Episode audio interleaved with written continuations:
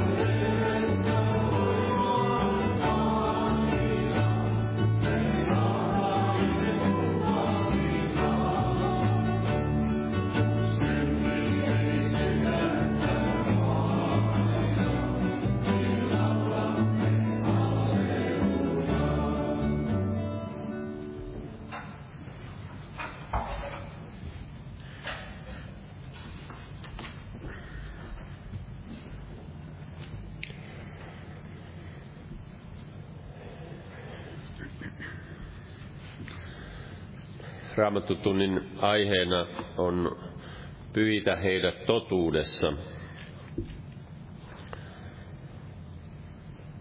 Sehän oli Jeesuksen sana.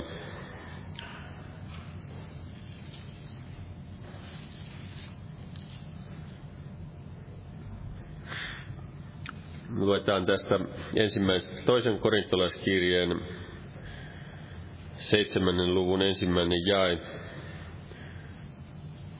Siinä Paavali kirjoittaa, koska meillä siis on nämä lupaukset rakkaani, niin puhdistautukaamme kaikesta lihan ja hengen saastutuksesta, saattaen pyhityksemme täydelliseksi Jumalan pelossa. Jumala on pyhä ja Jumala tahtoo, että mekin vaeltaisimme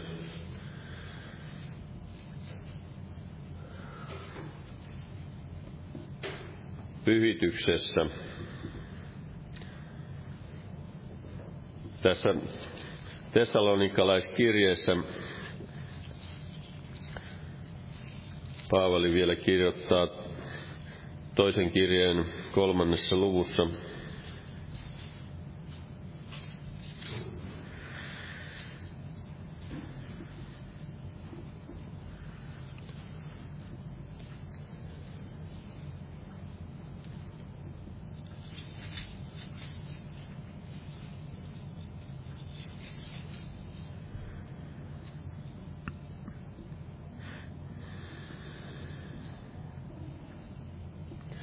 Se on ensimmäisen Tessalonikalaiskirjeen kolmas luku.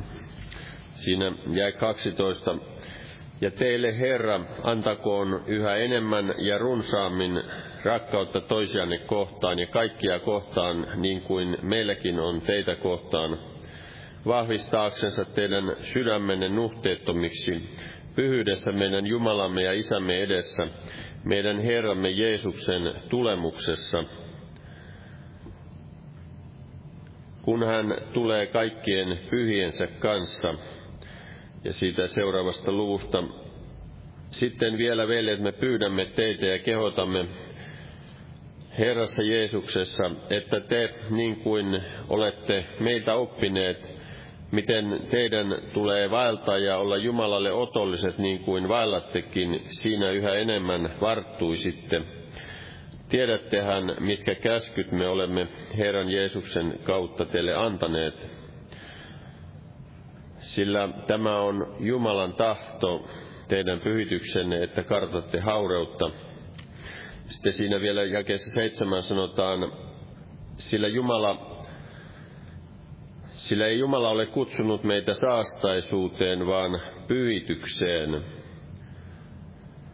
Sen tähden, joka nämä hylkää, ei hylkää ihmistä, vaan Jumalan, joka myös antaa pyhän henkensä teihin.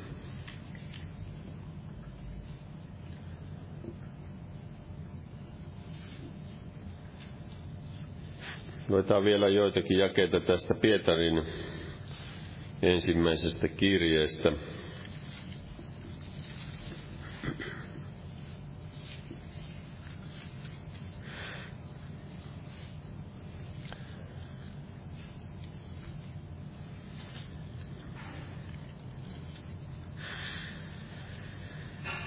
Luetaan sitten kolmannesta luvusta jäässä 15.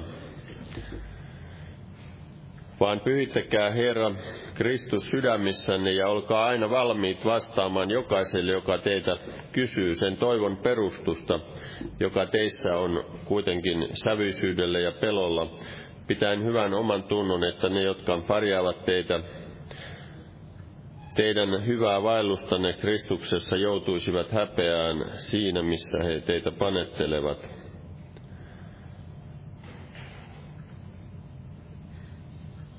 Että ollaan aina valmis vastaamaan jokaiselle, joka kysyy sen toivon perustusta, joka teissä on. Ja vaikka ei kysyisikään, niin Jeesushan kutsui ja valitsi meidät viemään evankeliumia eteenpäin jokaisen opetuslapsensa, että evankeliumi saisi mennä eteenpäin ja eräs työkaveri aikoinaan käytti tällaista pyhityssanaa ihan arjen asioissa. Hän oli Karjalasta päin kotoisin ja siellä se tarkoitti sellaista, mikä oli erotettu siihen käyttöön. Ja se kuulosti tietysti vähän erikoiselta, kun että jos oli joku asia johonkin käyttöön valmistettu ja erotettu, niin hän käytti siitä sanaa pyhitetty. Ja Jumalahan on meidät kutsunut, että me voisimme olla hänen astioitaan, hänen käytössään, erotettu hänelle.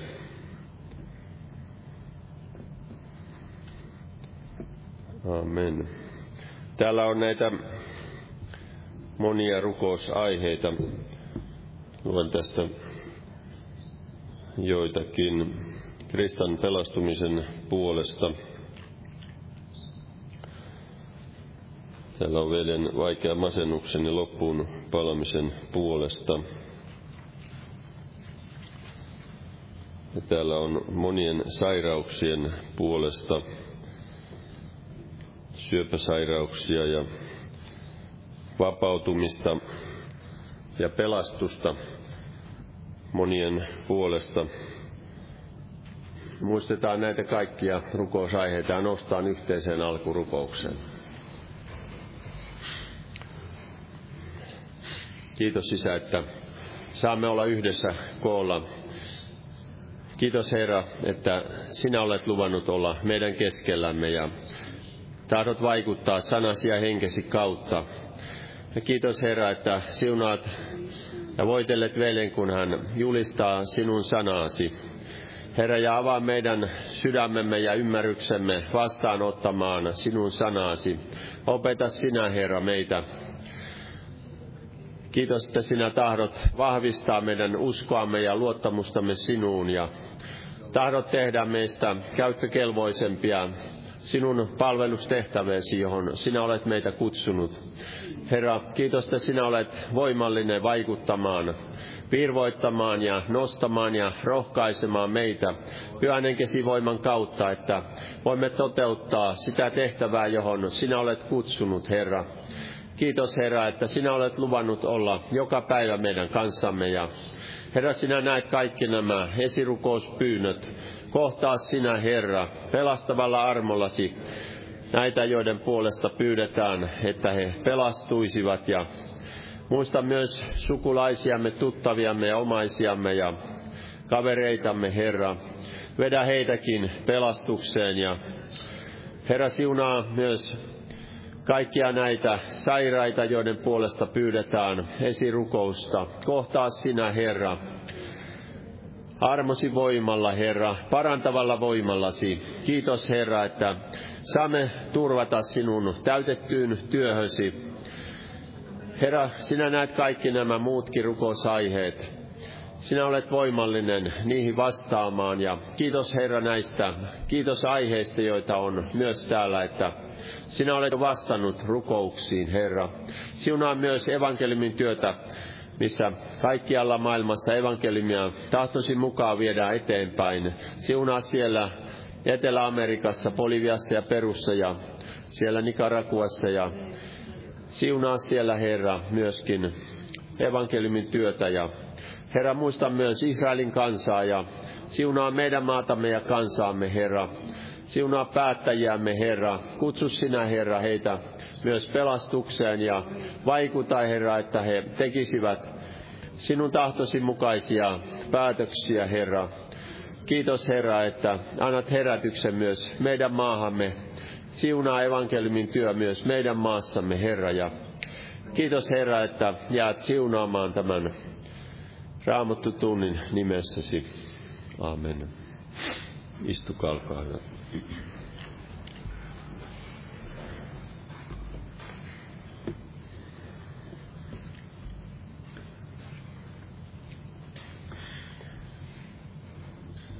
Sellainen ilmoitusasia seurakuntamme jäsen Kari Kokkonen on päässyt perille. Hän on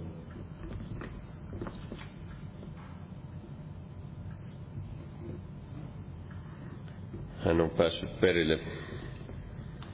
Ja se on toisaalta ilon aihe, mutta toisaalta se on suru.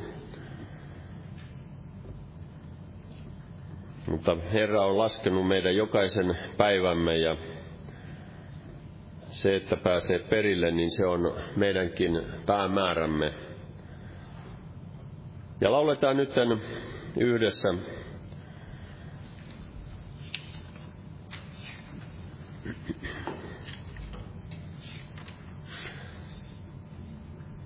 lauletaan laulu 416.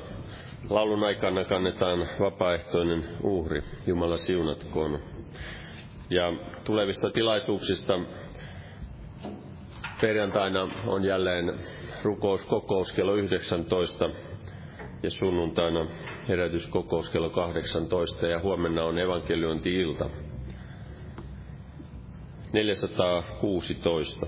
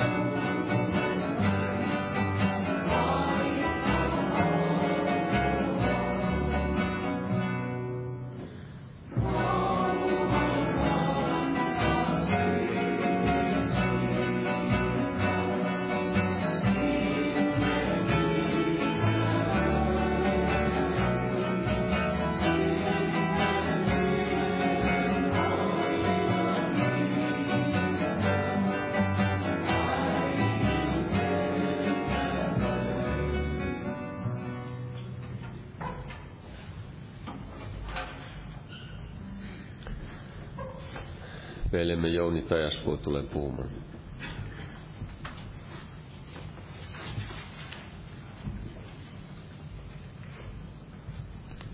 Joo, Jumalan rauhaa jokaiselle. Eli todella pyhitä heidät totuudessa, sinun sanasi on totuus. Ja Jeesus rukoili lisää siellä viimeisellä aterialla opetusastensa kanssa.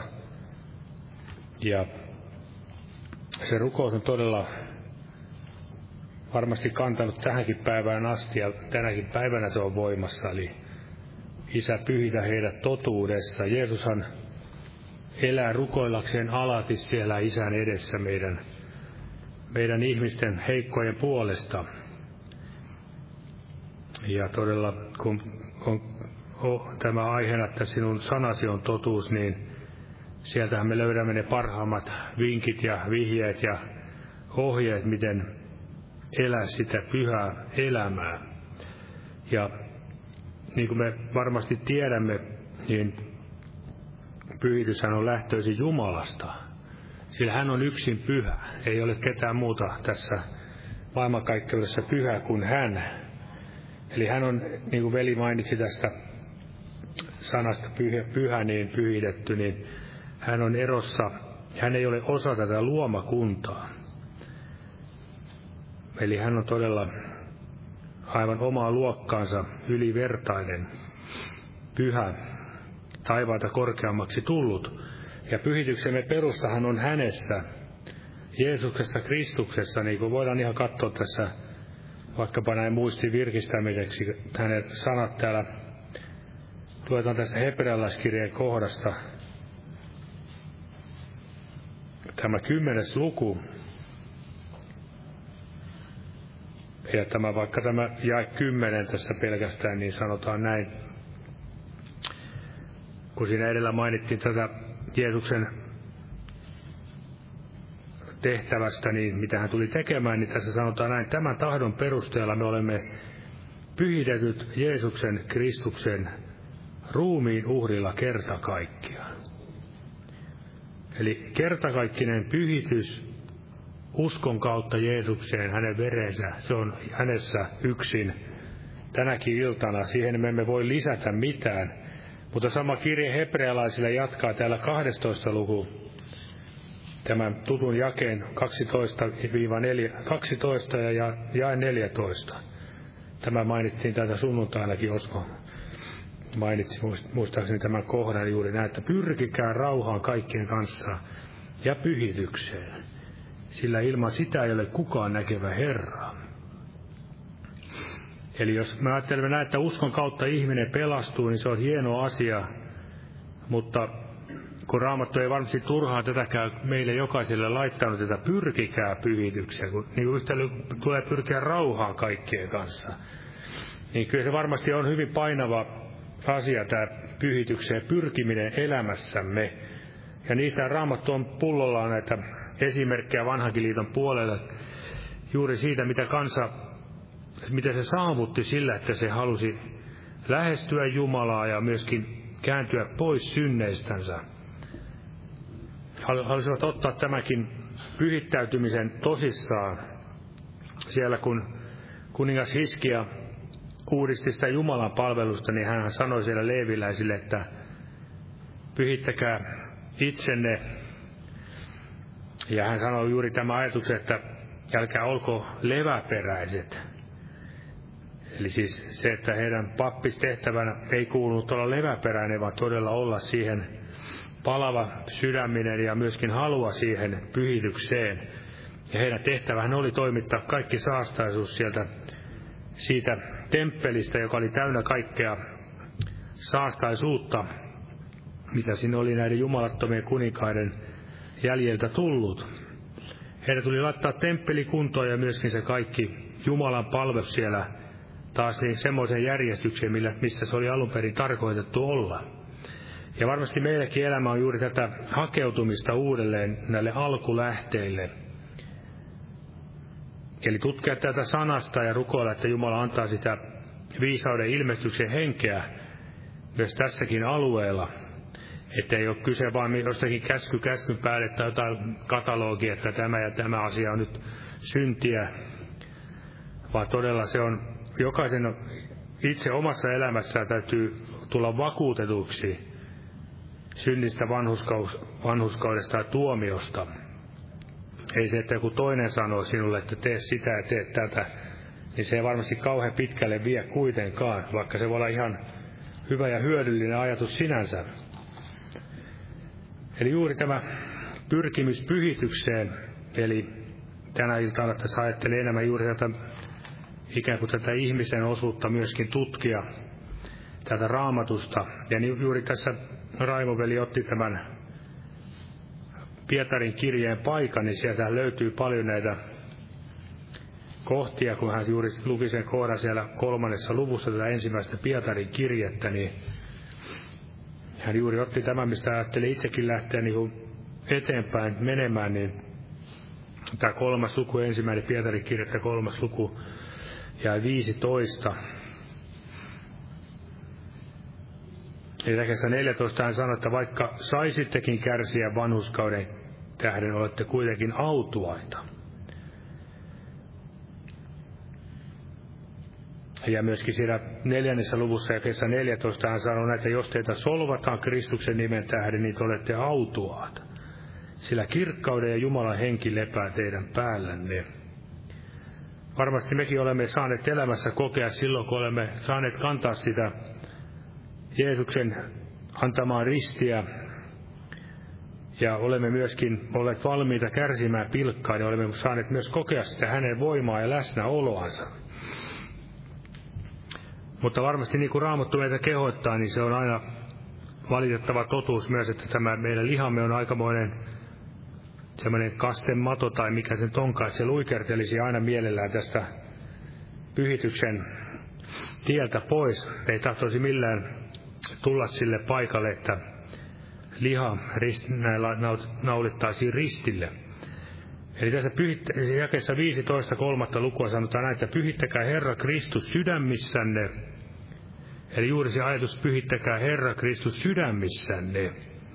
Jos ihan siihen vaan pysähdy sen verran, että niin kuin voidaan puhua, että on ihmisellä pään uskoa, mutta on myöskin sitä sydämen uskoa. Sydämen uskolla tullaan vanhurskaaksi, ei pään tiedolla, sillä ei todellakaan pelastuta. Vanhakin liiton fariseukset kirjanoppineet tunsivat kyllä kirjoituksia, ja heillä oli heidän mielestään niissä se ihan kaikkinen elämä, mutta he kuitenkin tahtoivat Jeesuksen tappaa, joka oli juuri nämä kirja, kirjoitukset heille antanut, joka oli itse henki ja elämä. Eli tämä olkaa aina valmiit vastaamaan jokaiselle, joka teiltä kysyy sen toivon perustusta, joka teissä on, kuitenkin sävyisyydellä ja pelolla, pitäen hyvän oman tunnon, että ne, jotka parjaavat teidän hyvää vaellustanne Kristuksessa, joutuisivat häpeää siitä, siinä mistä he heitä, teitä panettelevat. Sillä parempi on hyvä tehdä kärsiä, jos niin on Jumalan tahto kuin paha tehdä. Eli varmasti tässä on hyvin, tämä Pietarin kirja hyvin käytännönläheinen. Eli olkaa valmiita vastaamaan.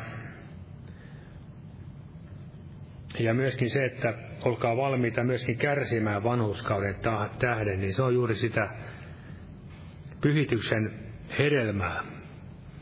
Ennen te olitte synnin palvelijoita kuolimaksi, mutta nyt olette tulleet vanhuskauden palvelijoiksi elämä, elämäksi, niin kuin siellä roomalaiskirjassa Paavali sanoi.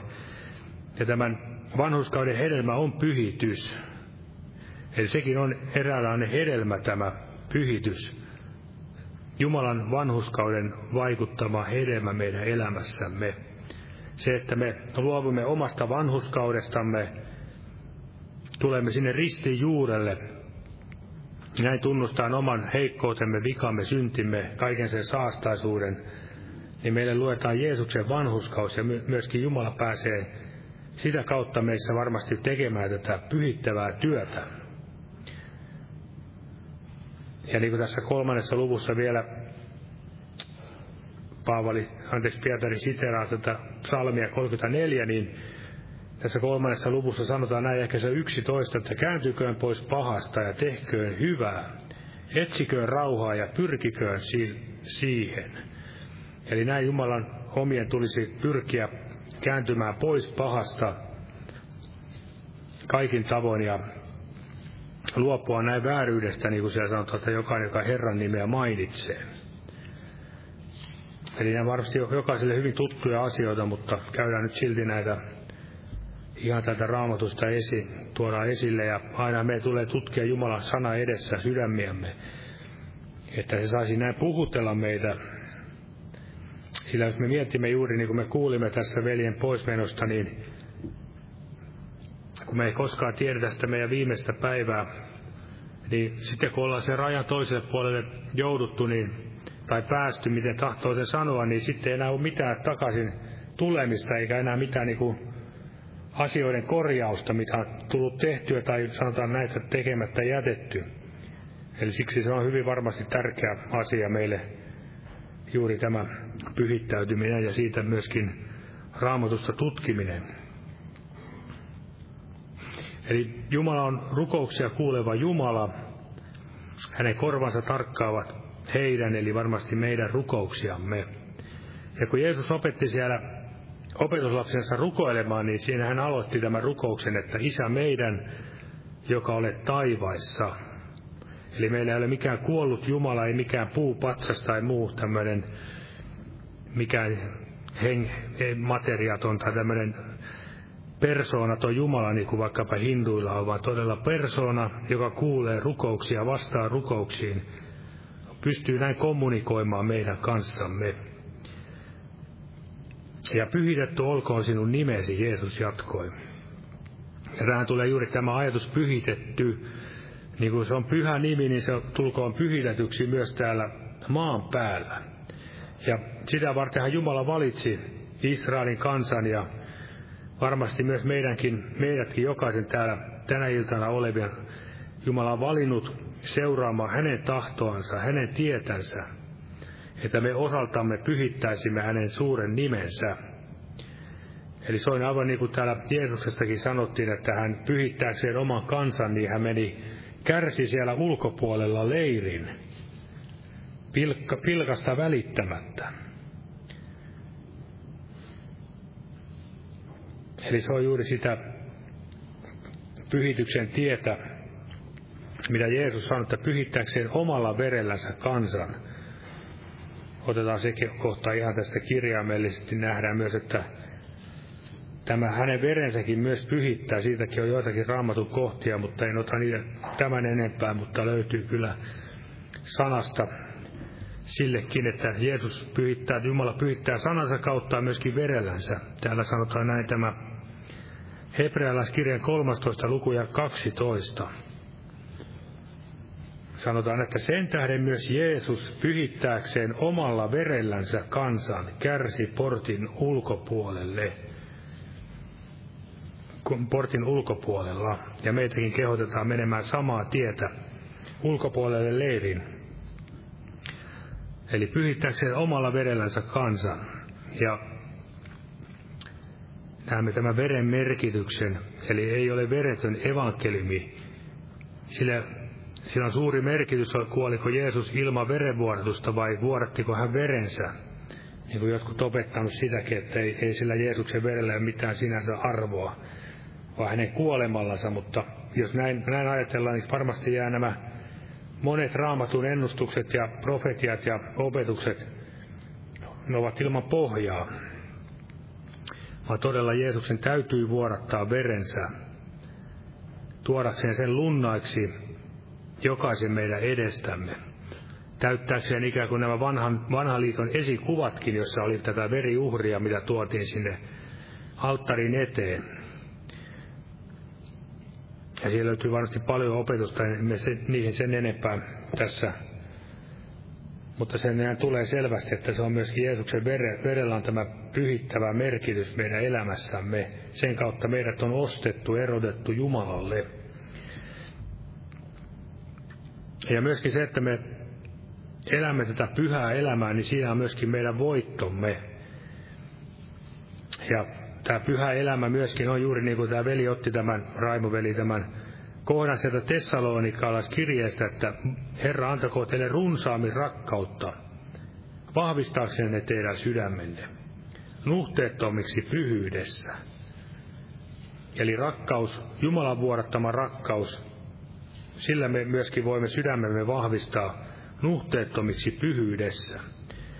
Eli otetaan tämä asia tässä esille, että tosi, tosi rakkaus, mitä Jumala, mistä Jumala raamattu puhuu, on yhtä kuin Jeesuksen rakkaus ja Jeesuksen kaltainen.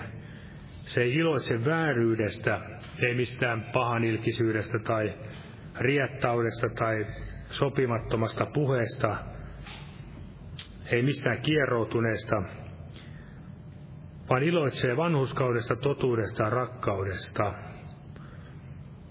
Eli tämän ajan rakkaus ja suvaitsevaisuus, niin ne on todella voimakkaita aseita vääryyden ja valheen palveluksessa.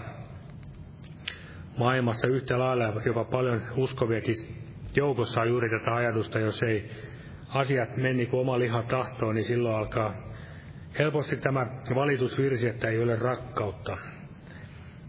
Ja usein silloin ajatellaan, että muista puuttuu sitä rakkautta, mutta näin se ei varmasti ole, vaan jokaisen meidän tulee aina mennä, silloin jos me ajattelemme, että muissa ei ole rakkautta, niin silloin olisi hyvä mennä aina Herran eteen pyytämään, että Herra, anna sinä minulle sitä rakkautta, koska ei Jeesuskaan tullut opetuslapsiensa moittimaan ja sättimään siitä, että heillä on rakkautta, vaan hän tuli itse osoittamaan, mikä oli se rakkaus, Jumalan rakkaus.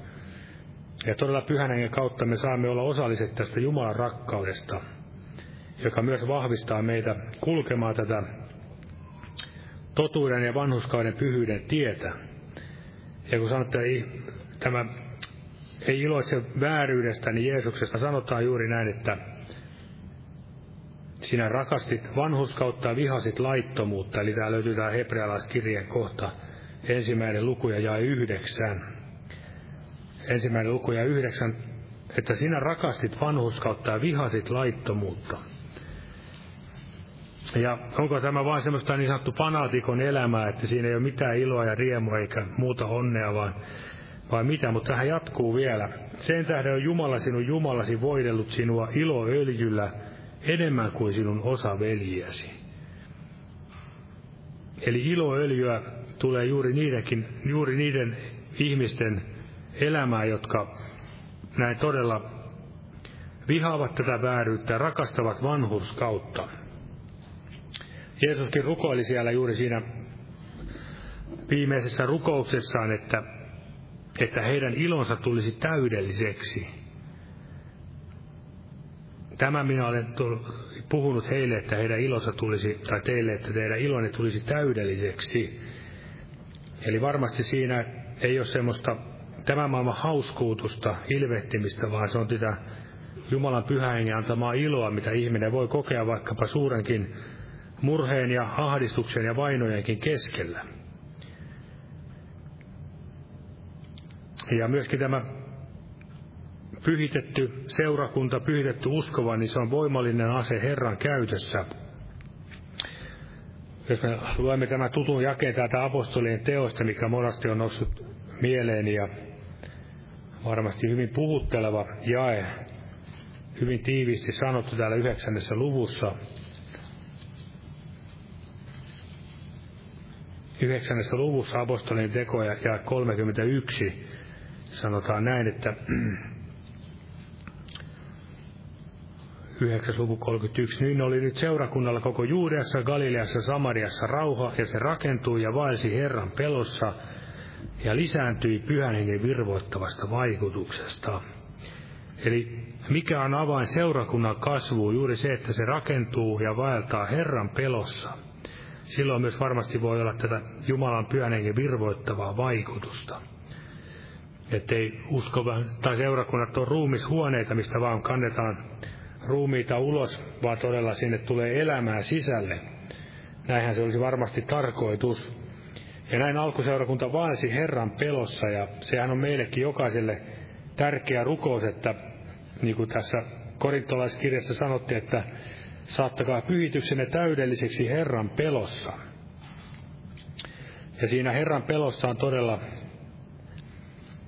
on se vahva varmuus ja turva myös lapsille, niin kuin sanalaskussa sanottiin. Herran pelossa on vahva varmuus ja turva vielä myös lapsille. Ja Herran pelko on elämän lähde. Sekin löytyy sananlaskuista.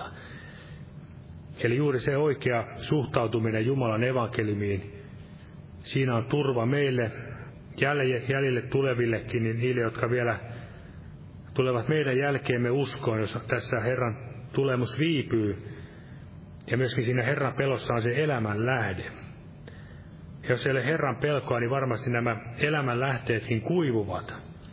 Ja myöskin se vahva varmuus murenee. Se todellinen Jumalalta tullut varmuus, luja luottamus, se uskon henki. Ja siinähän sitten käydään niin, että jos seurakunnassa ja yksilö, yksilöelämässä näin käy, niin aletaan etsiä turvaa jostain muualta. Haetaan vaikka jostain markkinointi bisnesmiehiltä ohjeita, että miten saada seurakunta kasvamaan ja menestymään. Näin valitettavasti on lukenut, että on tehty. Ja se ei varmasti kuitenkaan se Jumalan tie, että näin tulisi tehdä.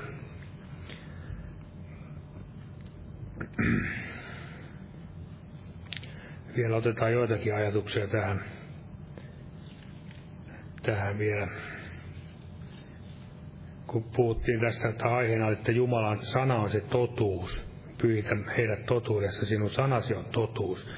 Otetaan tässä to, ensimmäisestä Tessalonikalaiskirjeestä toisesta luvusta,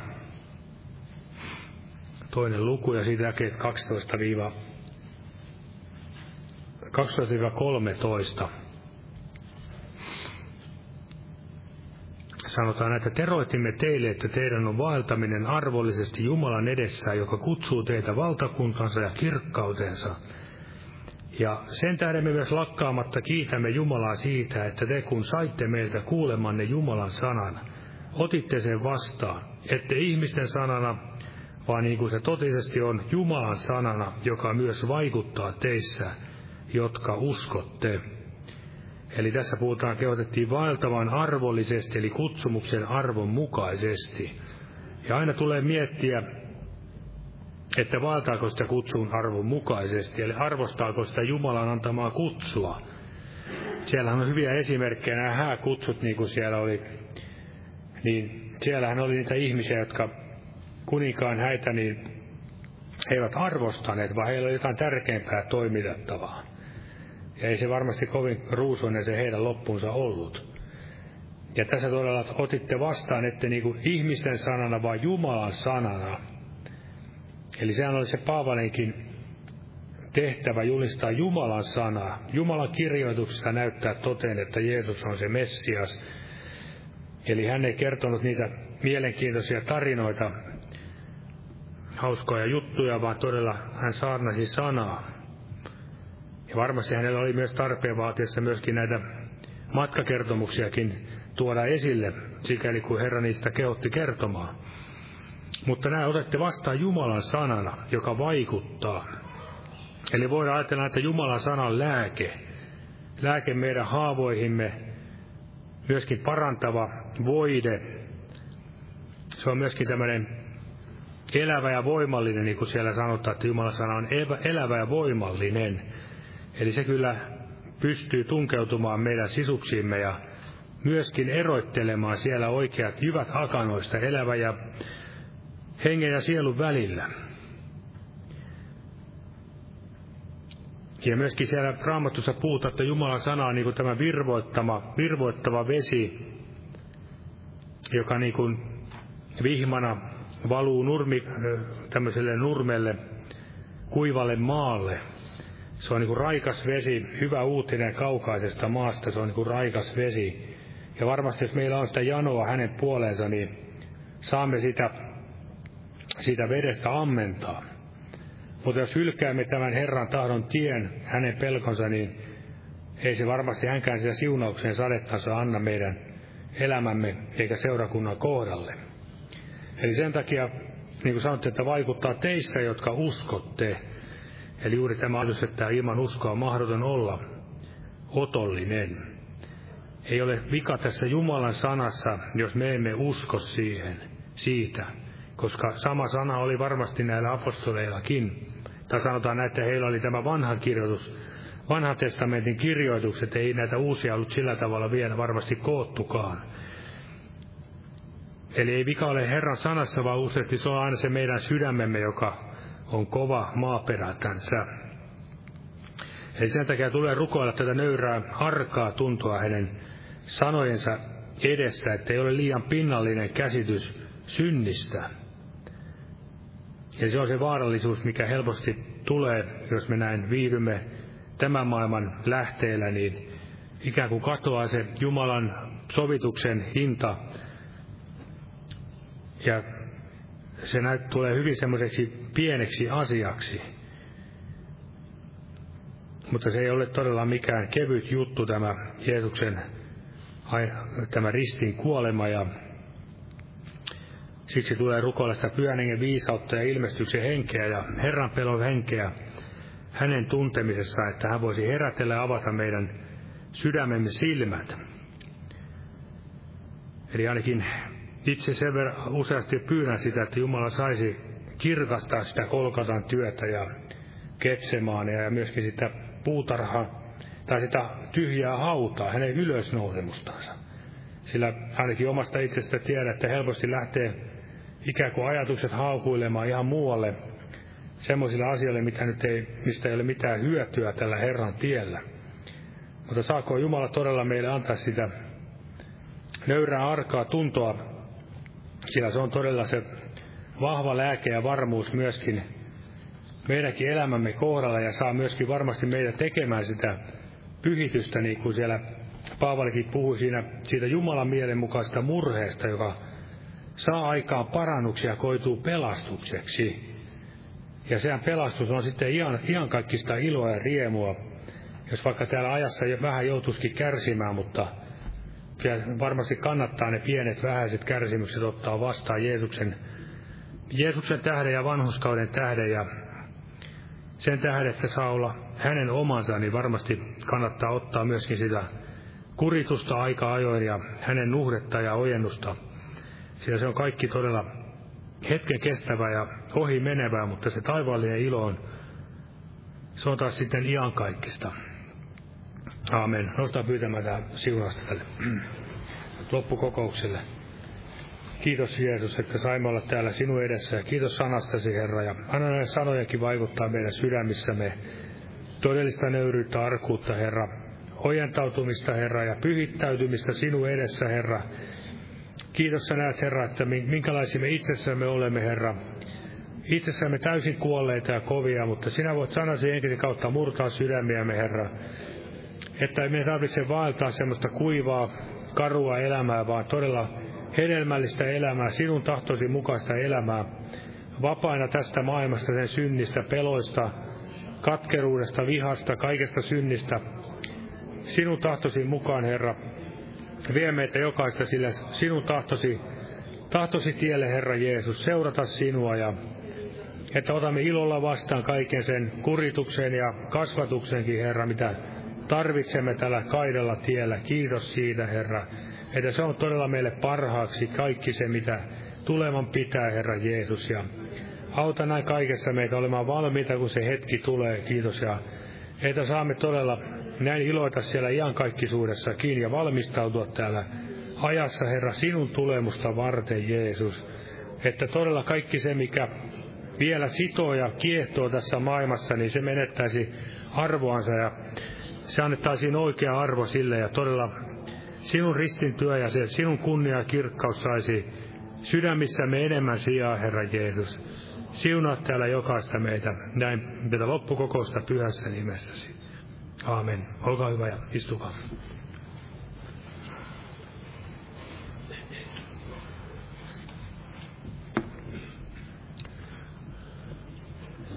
Lauletaan vielä yhdessä laulu 629.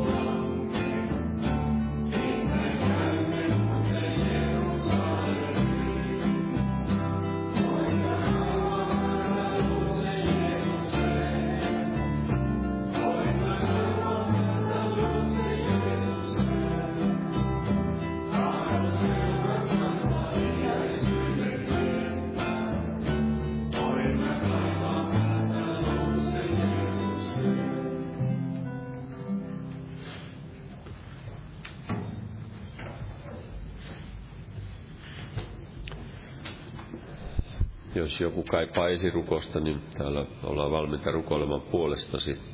Jumalan siunausta jokaiselle.